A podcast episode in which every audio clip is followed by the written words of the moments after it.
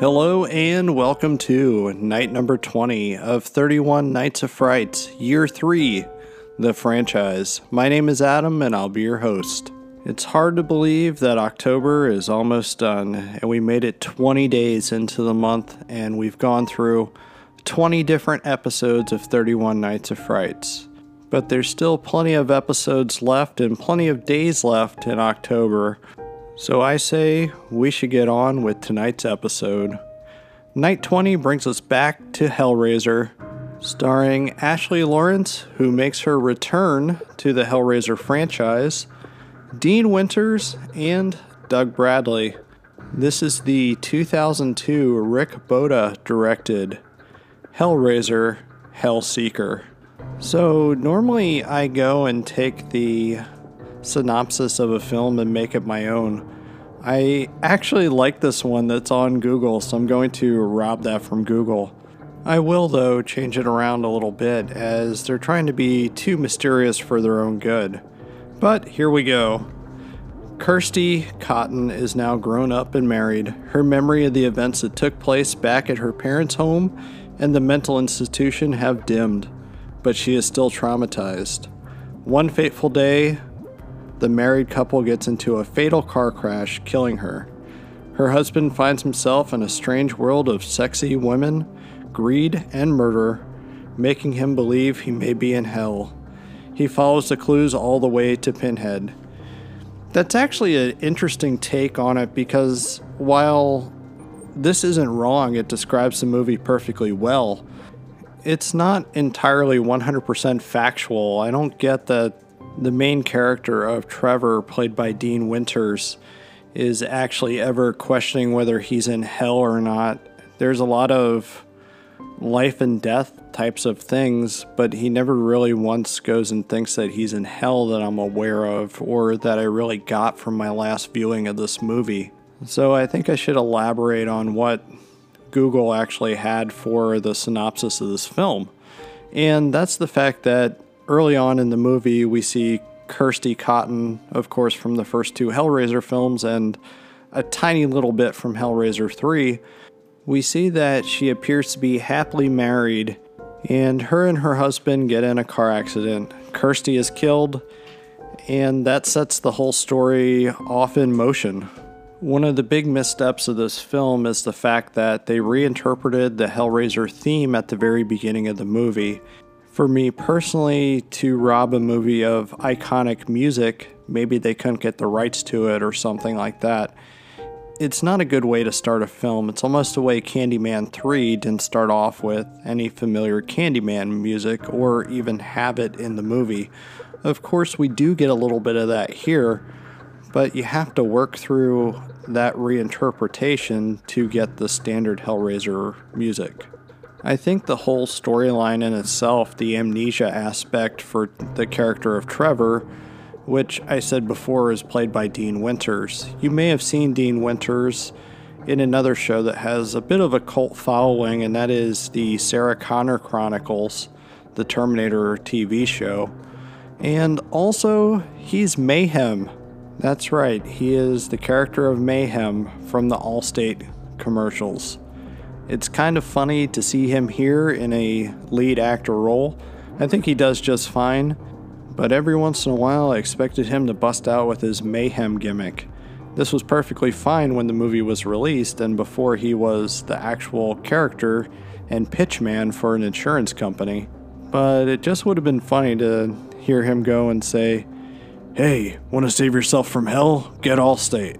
Of course, they would have to go and say, hell and mayhem. They can't just say hell on the commercial. Uh, of course, that doesn't work, but I don't know. It's funny to me.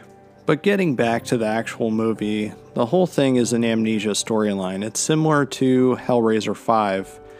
In a lot of ways, Hellraiser 5 and 6 make a nice brother and sister sibling films together. It's definitely not a bad thing, and this movie, for being a direct to video film, is directed quite well. The only problem with it is, is the very beginning of the film. The scenes at the beginning have a distinct low budget quality from a sound recording aspect and maybe even with the way it's edited. but it definitely shows its low budget there at the very beginning of the film. This goes away by the time the movie actually ends. It just feels like a little bit of a rough start, and you will notice it as a lower budget affair at the beginning. And I think the beginning moments are the only things that really give it away as far as having a low budget. For what it is, director Rick Bota actually made a pretty good movie. It's not bad by any means, and he's definitely a direct to video director. But direct to video doesn't necessarily always mean bad. I do feel that, like Hellraiser 5, with a little bit more crafting, it could have actually gone theatrical. But the lack of success of Hellraiser 4 definitely ensured that Hellraiser would be a direct to video franchise moving forward.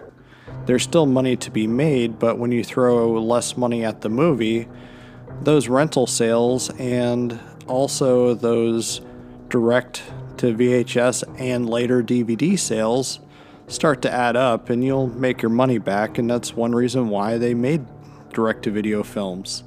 As much as I like this movie, the been there, done that feel from the last film definitely casts a shadow on this one, even though this one has the advantage of having Kirsty back. This does have some relatively decent special effects for a low budget film. I think a lot of the gore scenes are pretty well done, and they're used tastefully, similar to how they were used in the last movie. They're done in an equally tastefully way here. Everything looks fine and even the slight moments of CG aren't super, super distracting to me. A lot of times, CGI is distracting. For some reason, since it's used so little here, it didn't bother me. If I have to say that the worst CGI is towards the end of the film, and of course, it's pretty dodgy looking, but it's okay. There is actually a lot of cool things going on here, and that's the use of cameras. The cameras are all at once a liar as well as a truth, and I really like that they did that. The camera aspect reminded me a little bit of something like David Lynch's Lost Highway. Of course, Lost Highway is a much better film, but the idea behind that of remembering things how you want to remember them as opposed to how things actually happened is a theme going on throughout this movie. With the amnesia storyline, of course, it does borrow a little bit from Jacob's Ladder, as Trevor is seeing Cenobites throughout the movie. In a lot of ways, this almost reminds me of a cross between Jacob's Ladder and Lost Highway, with Pinhead and Cenobites thrown into the mix. We get some pretty cool scenes with the Cenobites, such as the Cenobites performing murders and also talking to the doctor. When Trevor's talking to the doctor, the doctor is almost like an angel type of figure. The big problem with this is that there's not enough payoff to the actual story itself.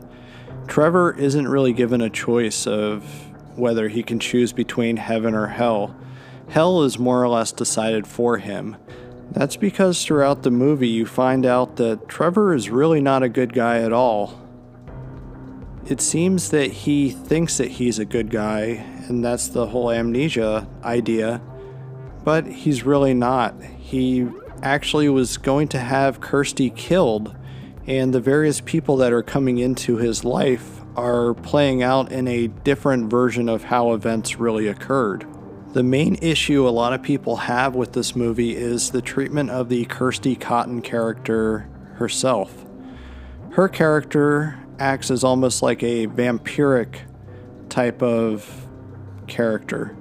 And what I mean by that is the fact that she is going and delivering bodies and souls, flesh, to Pinhead and the Cenobites, and in order to save herself. She puts it off numerous times in the first and second Hellraiser film. We're supposed to assume she's having a normal, happy life. And yet, Pinhead and the Cenobites are coming to collect. She says, Well, I can get you five souls for my one. And that's almost a too good to be true offer for Pinhead and the various Cenobites. She delivers on her proposition, and Trevor being the last soul to be delivered. A lot of people said that this simply ruined the character of Kirsty. I don't think it ruins the character of Kirsty at all. Her husband, Trevor, our main character throughout the entire movie, you find out that he was going to have her killed simply so he could get her savings, all of her money, and the life insurance policy. So I think Kirsty's actions are definitely justified in the film itself. I mean, in reality, it does suck for Trevor, but then again, he was a terrible person. One of the best things about this movie itself is the fact that it's a true sequel to the first two Hellraiser films. Of course, that's by inclusion of Kirsty Cotton, but the fact that they name drop both her father and Uncle Frank is a pretty cool thing. Me personally, I think this is a pretty strong outing for Hellraiser in general. Just like number 5 was, it's definitely a step up from what was with Hellraiser 4, even though I know a lot of people would disagree with me on that.